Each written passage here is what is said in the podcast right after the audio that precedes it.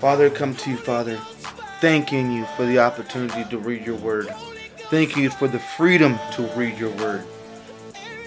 Father, that whatever message you have for us in this episode, in this recording, Father, for it to be of you, and that you articulate and make it understandable for everyone who listens, watches, and witnesses this, Father.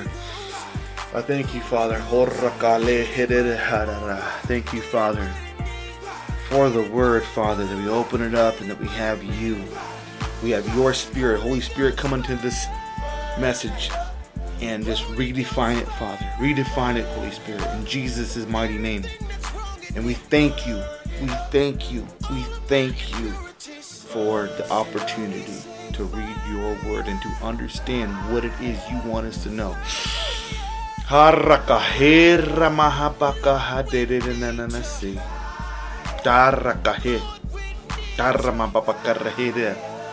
Thank you, Jesus. Thank you, Father.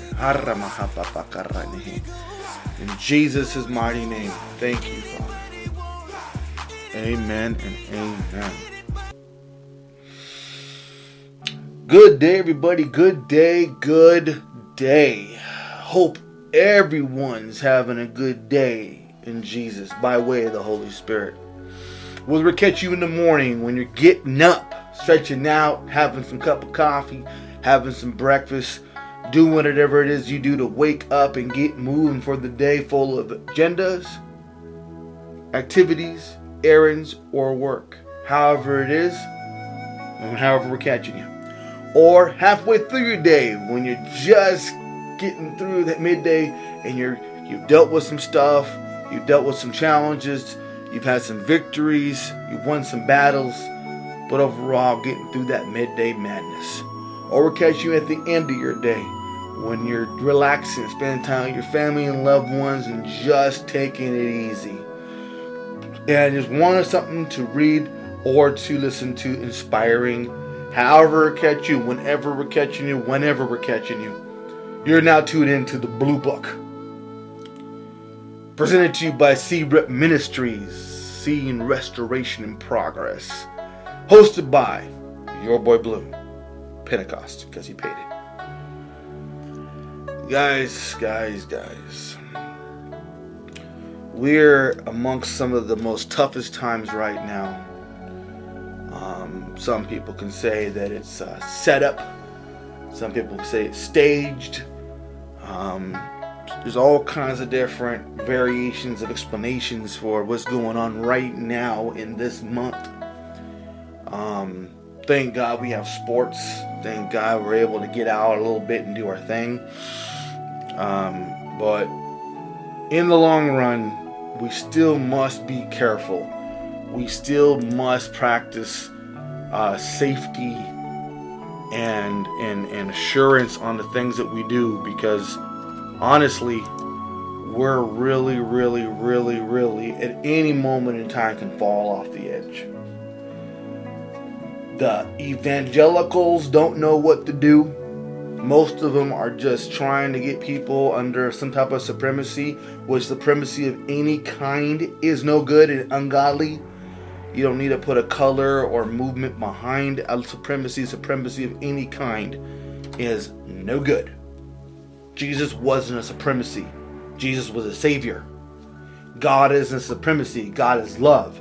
The Holy Spirit isn't a supremacy. It is comfort and direction and understanding. There's a lot of differences to this.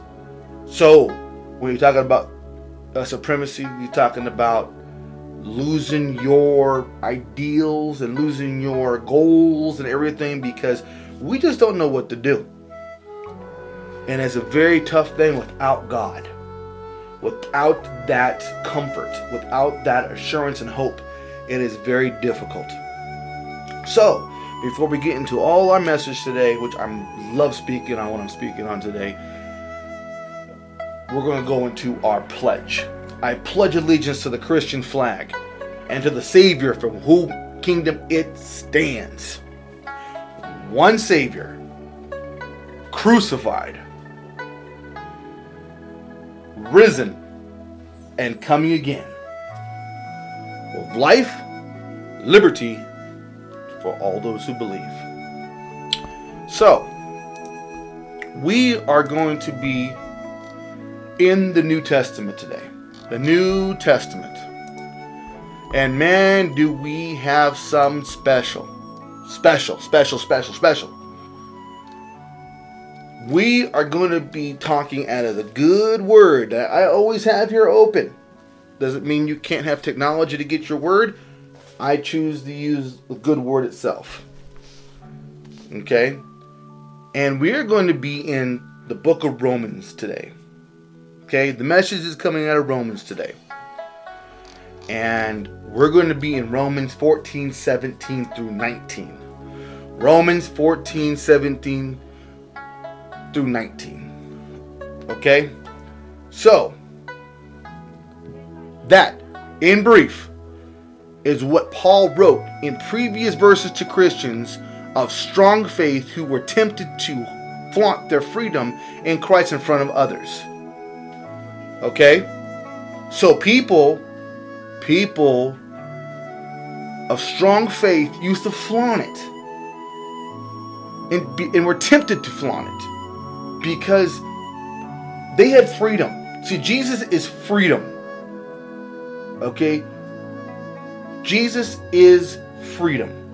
And when you experience the freedom in Jesus, it changes how you perceive things, because you don't have religious guidelines and you don't have law guidelines.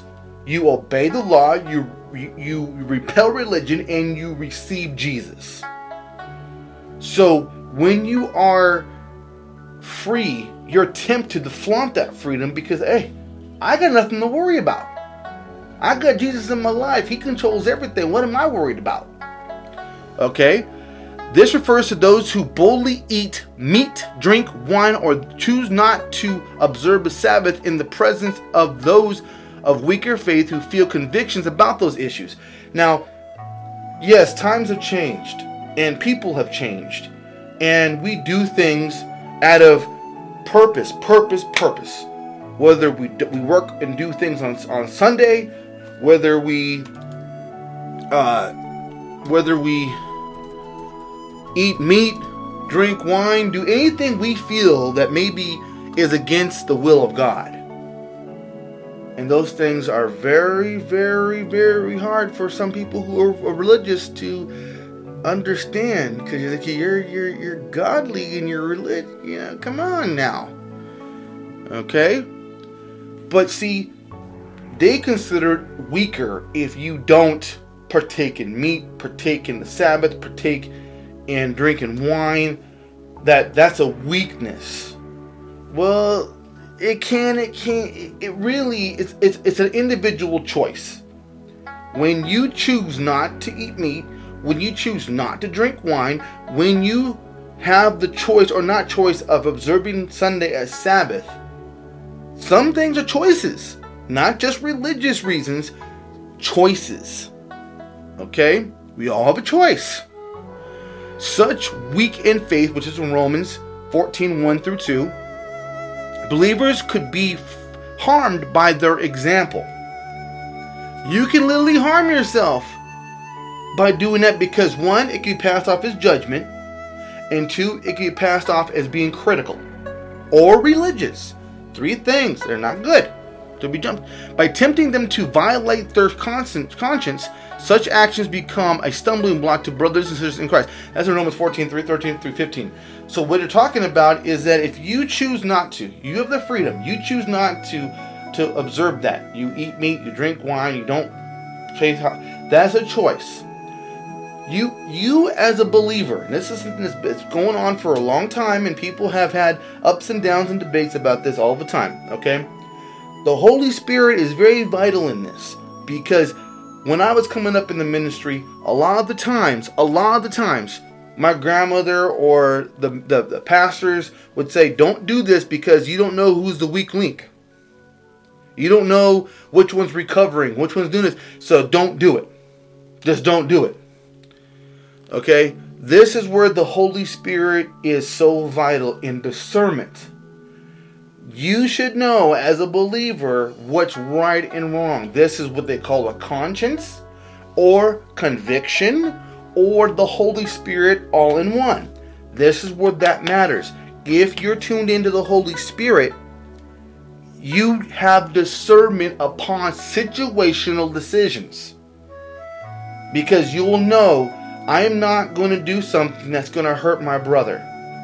It's a choice, but also it's a conscience or the Holy Spirit telling you, well, you know, you may not want to do this right now. Be a help, not a hinder. Okay?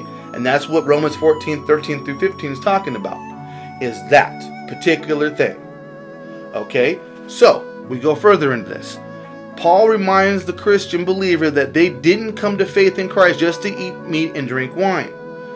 Those freedoms from the restrictions of the law are real and meaningful, but they are not the point of the kingdom of God. Okay? So just because you choose or you can doesn't mean it changes your freedom in God and the kingdom of God. These are personal choices. Okay? But you have to have discernment.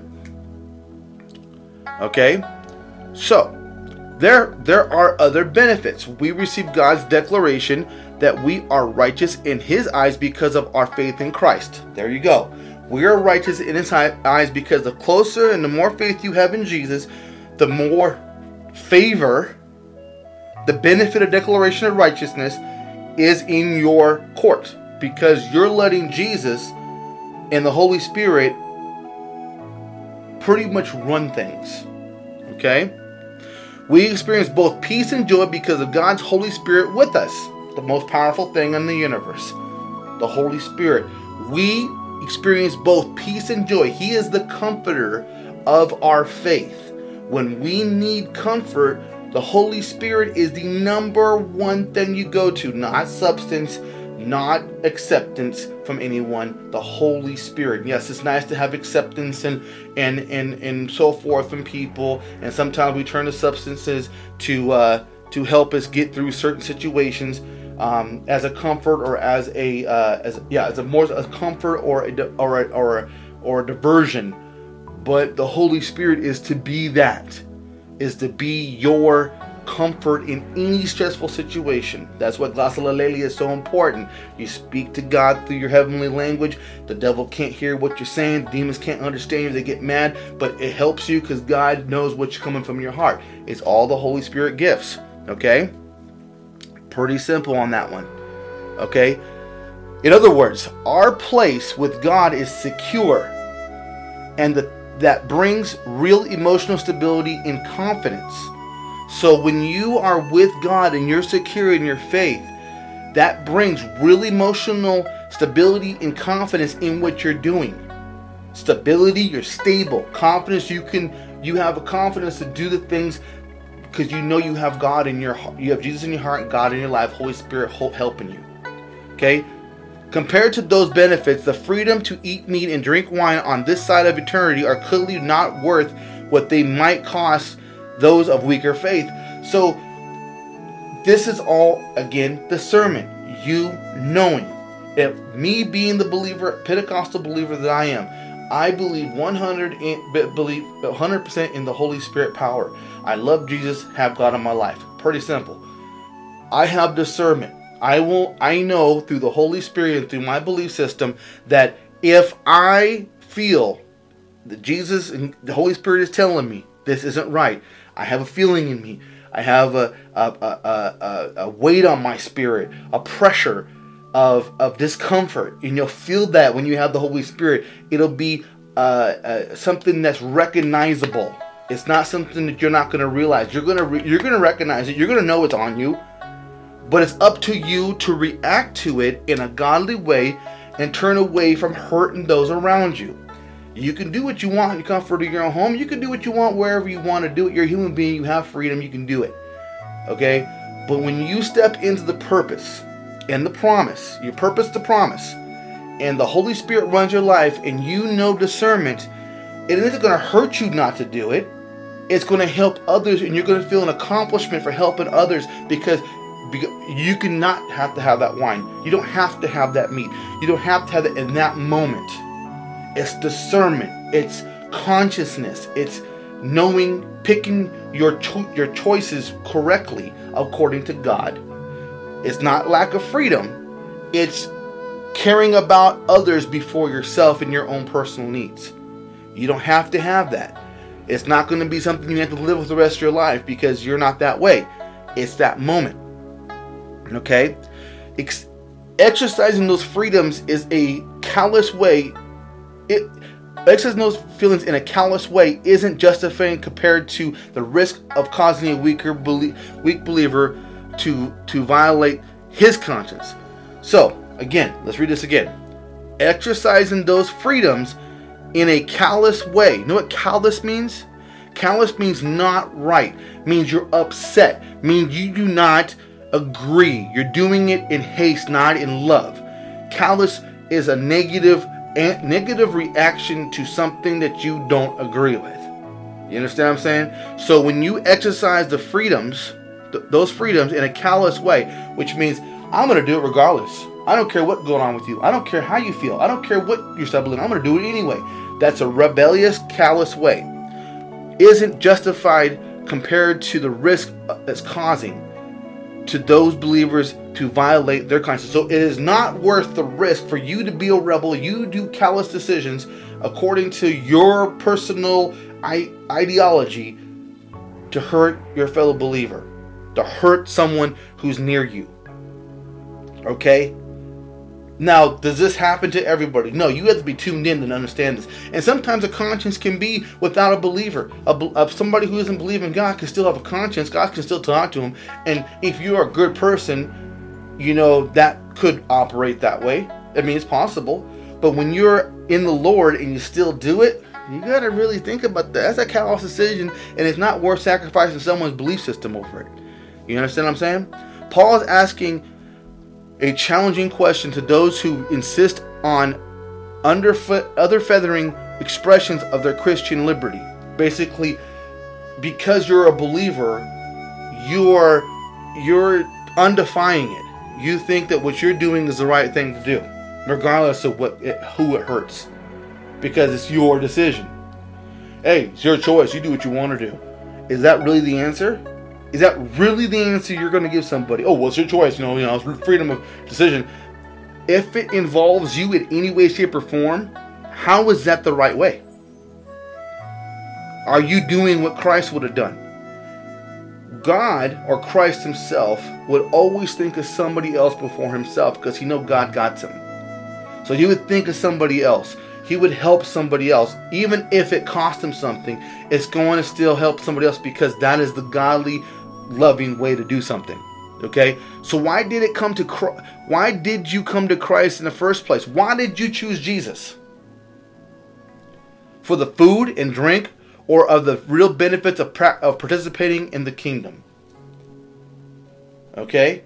Did you come to Jesus for the benefits or the salvation? Well, you know, God, this... You have to understand that the Christian walk is one of the hardest walks you'll ever do in your life, because it's a gamble of eternity. Whether you believe him now or choose not to believe him and find out what happens at the end. And there are several people who I am very sure of who wish they would have tapped into God, Jesus, and the Holy Spirit before their lights were out. Because now they know. They know exactly what happens afterwards. And there's no coming back from it. There's no return. Once you're done, you're done. And it hurts people.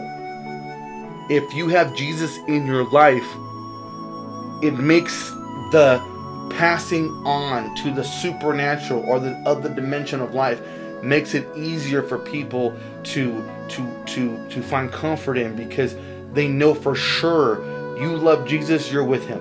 Those who have rough, tough lives, we don't know. We don't know in the last minutes what's going on. We don't know if they're calling out to Jesus. We have no idea, regardless of how they ended their lives. We don't know.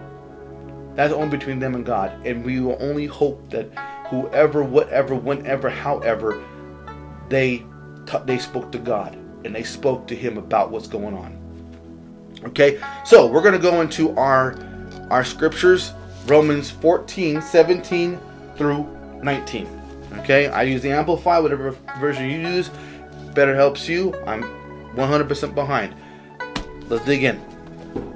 Okay, so Romans 14:17 through 19. After all, the kingdom of God is not a matter of getting the food and drink one likes. It's not about whether or not you like it or not. But instead, it is the righteousness, the state of which what makes a person acceptable to God, and heart, peace, joy, in the Holy Spirit. So it's not about whether you like the taste of what's going on. It's the righteousness of God. So what he's saying is the food of the Spirit is the Word. Okay, this is the food of the Spirit. Okay, can't overeat it because you get gluttony and you get all kinds out of whack. This is the Word, the food of God. The Holy Spirit is the drink of God. It's what you're drinking, metaphorically speaking. So when you're reading the Word, you're going to find things in the Word that you're not going to like. You're going to find things that really convict you. But that's conviction reverts to repentance. That's what conviction's about. Conviction helps you see the faults, and restoration can begin when you realize your convictions. You get repentance by asking God to forgive you, having Jesus in your heart, having the Holy Spirit consume you, and then restoration begins. Most people, whether you live high on the hill or low in the gutter, most people have different types of tribulations. Different types. Whether you may have been raised in a religious home, you may have been raised in a really foul home, you may have been raised in a regular home. There are convictions in every dimension of life struggle. Okay? People think, well, if you have money and you're living high on the hill, you don't have struggle. There are different struggles to different people. You can't relate to that struggle because you don't live up there. Like they can't relate to our struggle down here because they don't live down here.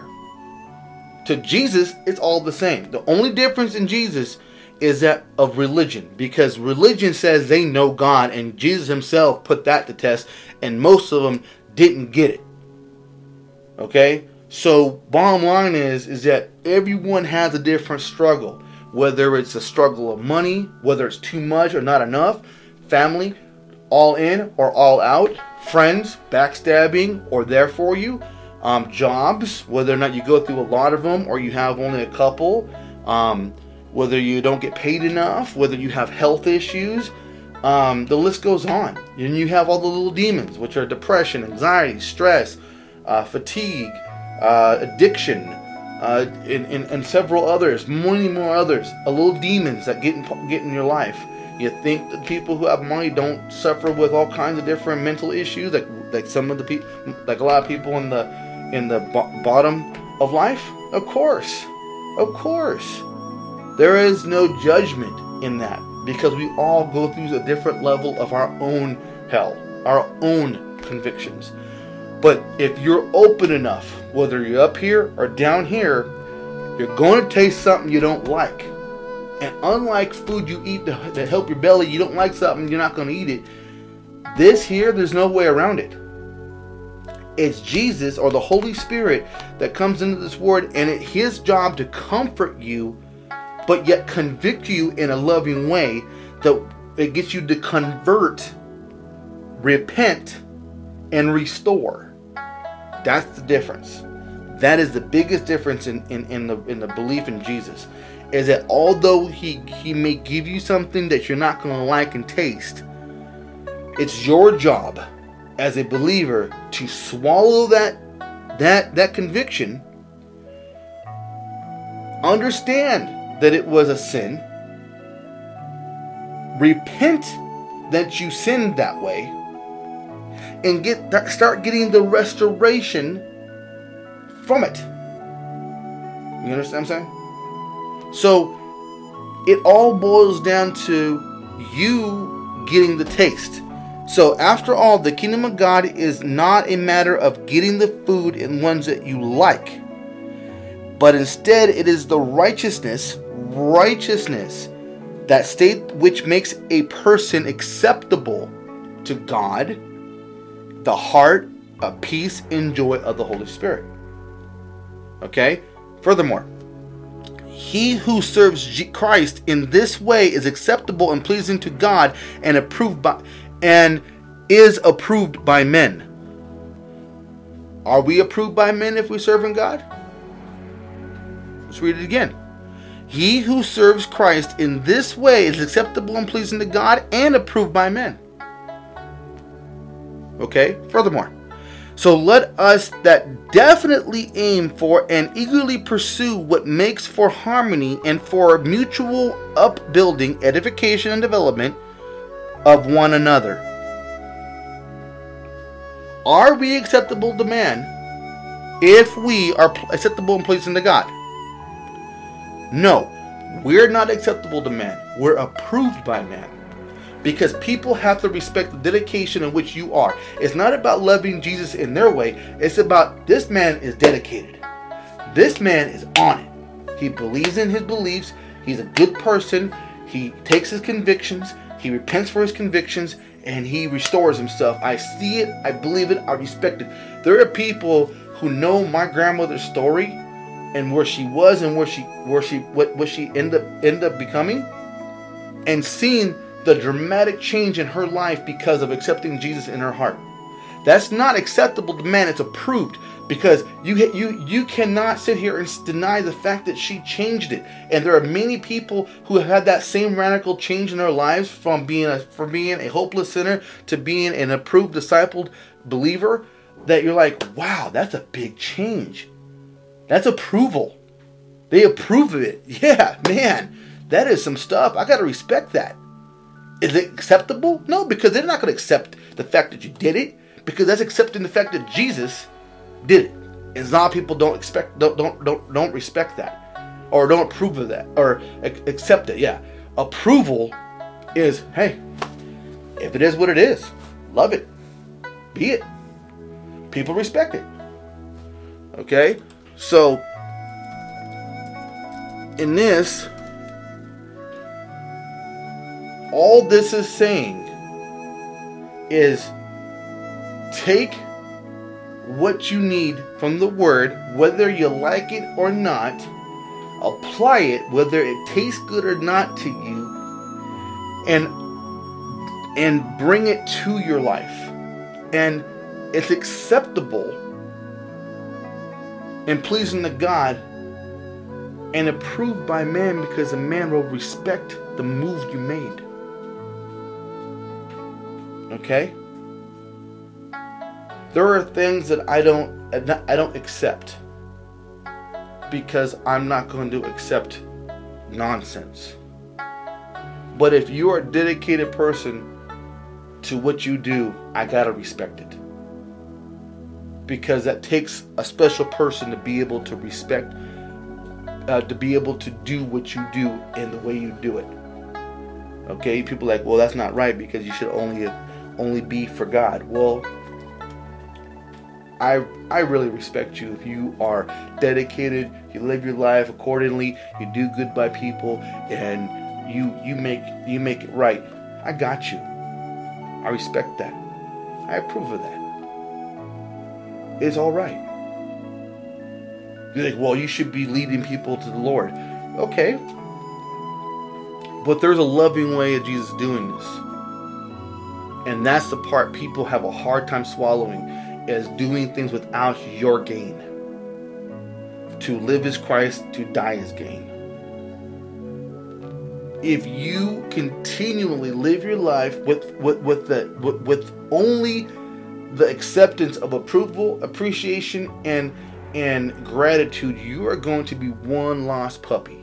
Because today's world, that doesn't happen. And if you get it, God bless you. That's a bonus in your life. You do things for God because God got you. You help people. You do things. You maintain it. Jesus himself did not die on that cross for your approval, for your gratitude. He died because he loved you. He died because he knew that the only way to save mankind is by being that sacrifice. Did he do it and say, man, if they don't thank me, I can't do this. If they don't show me gratitude, I can't do this. He never once in his walk, 33 years of life, did he say that. He says, he did say, if there's another way, Father, let it be. He was kind of apprehensive because he was a man too. And he knew what was coming. And he just didn't, as a man, he was like, holy cow, I'm going to have to go through this type of pain. That's a man in him went through that. But he knew what he had to do. And if he only did it because you were going to give him gratitude for it, then he wouldn't have done it. It wouldn't have been worth it. He did it because he loved you. He did it because that was the only way, without being super religious, to get to him. And he tore the veil. So, after all, the kingdom of God is not a matter of getting the food and drink one likes. But instead, it is the righteousness, the state of which makes a person acceptable to God, and heart, peace and joy in the Holy Spirit. So people are going to approve of you because you're a peaceful person. Have you ever a situation where you had two people in a situation and one's more peaceful than the other and one's more caring than the other? You're like, man, I'd rather have this dude with me. At least he has a brain on his shoulder. He's calm. He's collective. This other dude's ranting, raving. Yeah, you're not going to want the rat and raven guy. You want the guy who's chill, kick back, works team player, you know, can get along with everybody. You know, someone who's in it to win it. Then the one who's just losing his mind, anger issues, just a radical dude. You can't control that. Pretty much. He who serves Christ in this way is acceptable and pleasing to God and is approved by men. There's never been a time where you're going to sit there and have peace and joy in your life by way of the Holy Spirit, and someone is not going to approve of you. Why? Because you don't have to speak it to be approved. You can be a good person. And people are going to be like, man, that dude. Now, you're not going to have that every time. Are you going to always have good responses by you being peaceful and joyful? No. Misery loves company. But more times than not, you're going to find people who want to be around someone who's peaceful and joyful than someone who is just losing their cool every 5 seconds. Or have mental disability and lets that run rapid over their faith. Tell me. I mean, really? So let us then definitely aim for and eagerly pursue what makes for harmony and for mutual upbuilding, edification and development of one another. basically helping everybody get on the same page and being a positive and being joyful and being peaceful. Like I say, love, peace, and accountability. Peace. Be peaceful even when everyone is turbulating, because peaceful people want that peace in their life. They may not say it, they may not live it, but when they get around someone who has it, they want to share that peacefulness, because misery loves company. Peaceful is God. It really is that. Really is that simple. So, I haven't highlighted the whole thing yet because I haven't read. I wasn't in the scripture earlier.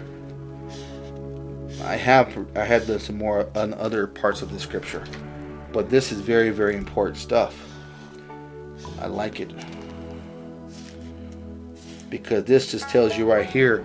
You know, people see, this is the thing about it, and this is what hurts me the most nowadays, is a lot of people think radical belief is the way to go. Like, they're gonna come and say all kinds of crazy stuff and be all kinds of vulgar, or some people call it holy vulgar, or they're very radical and they're like damnation type vulgar, or they're just not gonna take no for an answer. Not one time in the gospel did Jesus really do that. There's times where he got a little upset. There's times that he did say some stuff that was on the more of the anger tip. But he didn't. He always brought love. He always brought peace. No matter if everyone wanted to divide, he said, your peace is inside. I don't have to bring everyone together because not everyone's going to agree. You have religious, you have Jew and Gentile. You have religious and non-religious people. They're not going to bring peace physically, but they're going to bring peace inside, because the raging forces inside you want to continue to disrupt your spirit. And that's why Jesus has to live inside your heart. And then the Holy Spirit encompasses. It's kind of like this. Jesus is your heart and the Holy Spirit are your veins. Okay? The Holy Spirit is your veins throughout your whole body. Jesus pumps the heart. The Holy Spirit touches every part of your body and helps you get through. Mechanisms. The mechanisms, your hands, your feet, your body. And God has this. Holy Spirit rocking this. The brain. The battlefield of the mind. Okay. So, let's see what else it says here. In the NIV it says, for the kingdom of God is not a matter of eating and drinking, but of righteousness, peace, joy, and the Holy Spirit. There you go. The ESV says, for the kingdom of God is not a matter of eating and drinking for righteousness, but of righteousness and peace and joy in the Holy Spirit.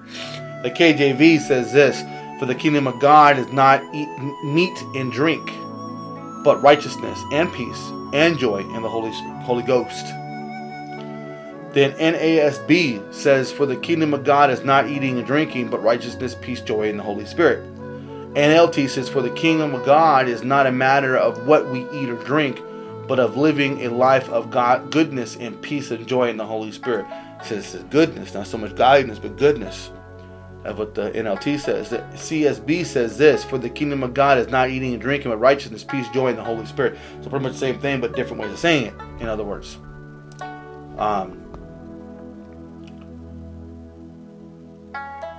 We, in the Amplified, understand that eating the Word is reading the Word. Holy Spirit is drinking the Word, or drinking of the Spirit. But you have to also understand what he's trying to project here. He's trying to project that you have to be in the Spirit to know the Spirit, and in order for you to see it, peace and joy will always win over corruption and mayhem. Just takes a little dedication, that's all. So, great word today. I love speaking on this because this talks about the Holy Spirit and how gracious the Holy Spirit is to be able to function inside your spirit and to be able to help you, comfort you, lead you, guide you, and direct you in the right way. Jesus in your heart is your Savior who saved your soul. God is the Father who judges you. It really pretty much goes down to that. But I want to leave you in this scripture, in this study, with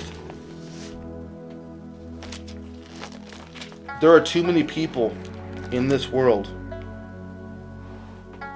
who live and survive by just living, just existing, making money, food, clothes, shelter, existing, bare essentials of life.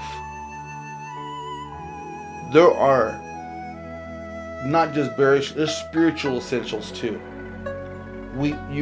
By ignoring those spiritual essentials doesn't mean that they go away. It just means that you are dealing with them in a different way.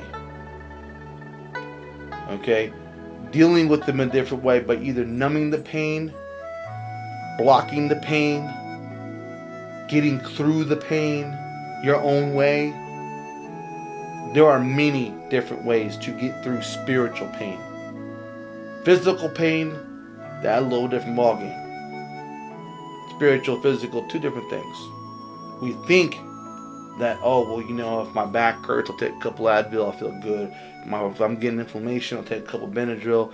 Or allergies, I'll take a couple Zyrtec or Benadryl, whatever the case is. However, whatever you take.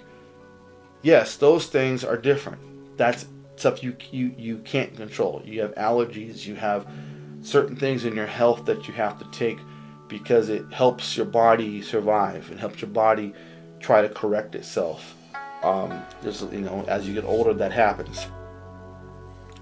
When you deal with spiritual pain, you are feeling a pain that typical medicine can't help. You have depression, you can't take Tylenol, it's not going to do anything for you. You have anxiety, you can't take Advil, it ain't going to do nothing for you. So what do? You take narcotics. You take controlled substances. You do other forms of consumption to numb those pains. And it only lasts for however long that's going to last for. And then you're back at it again, so people become addicts.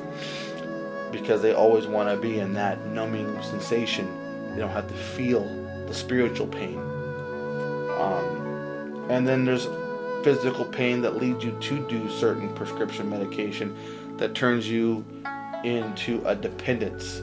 So now you have something that numbs your pain physically, then again it also puts you in a deeper hole spiritually, because now you can't correct it either way. So I urge people to get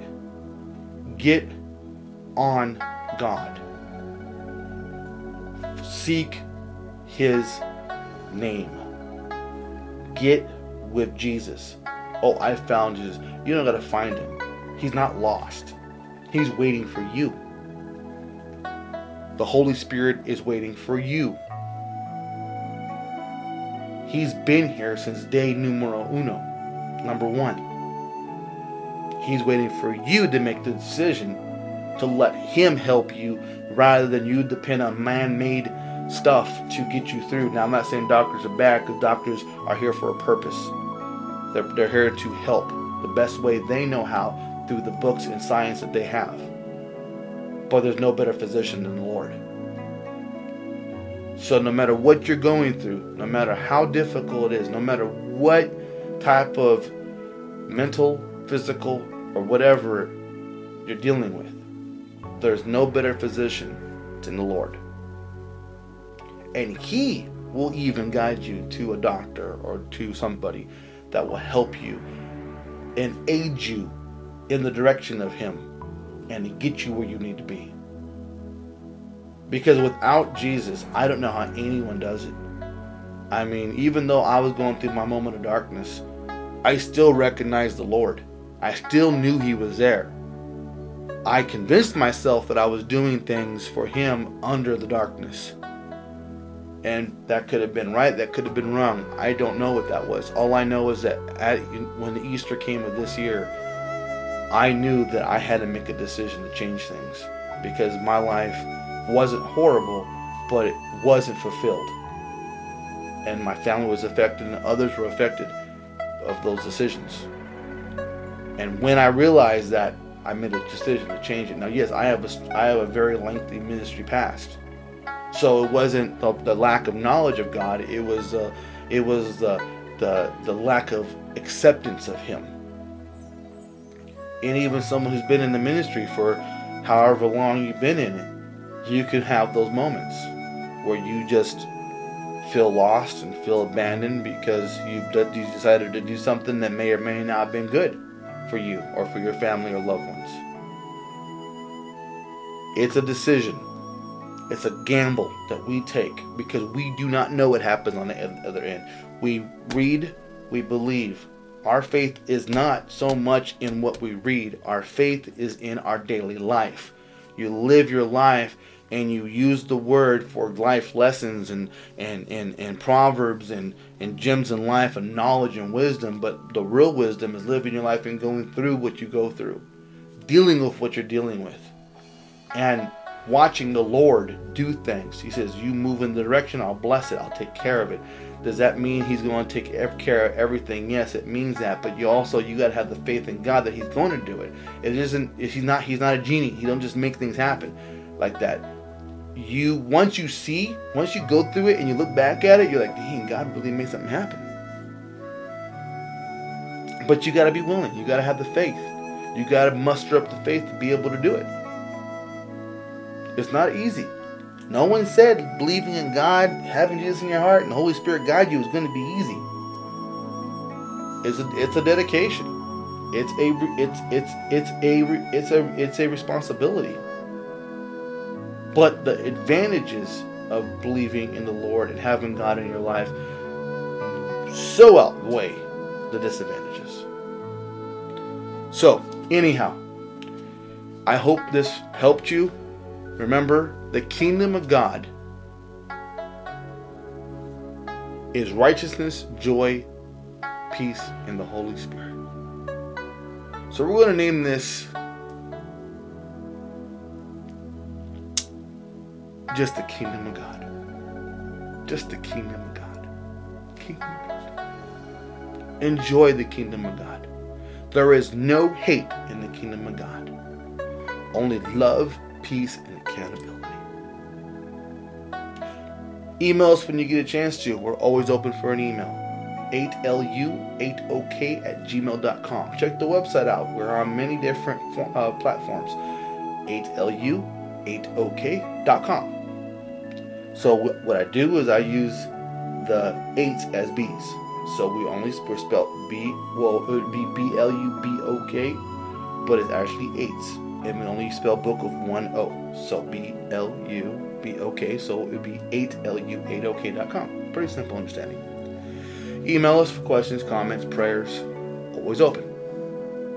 Okay? Take care of yourself. Be kind to each other.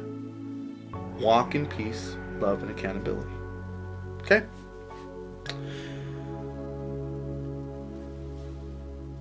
Fear. Respect God.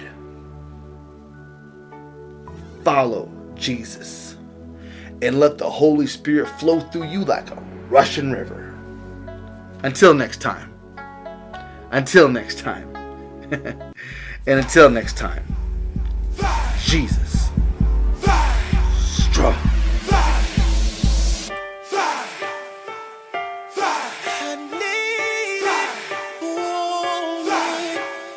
it. Close to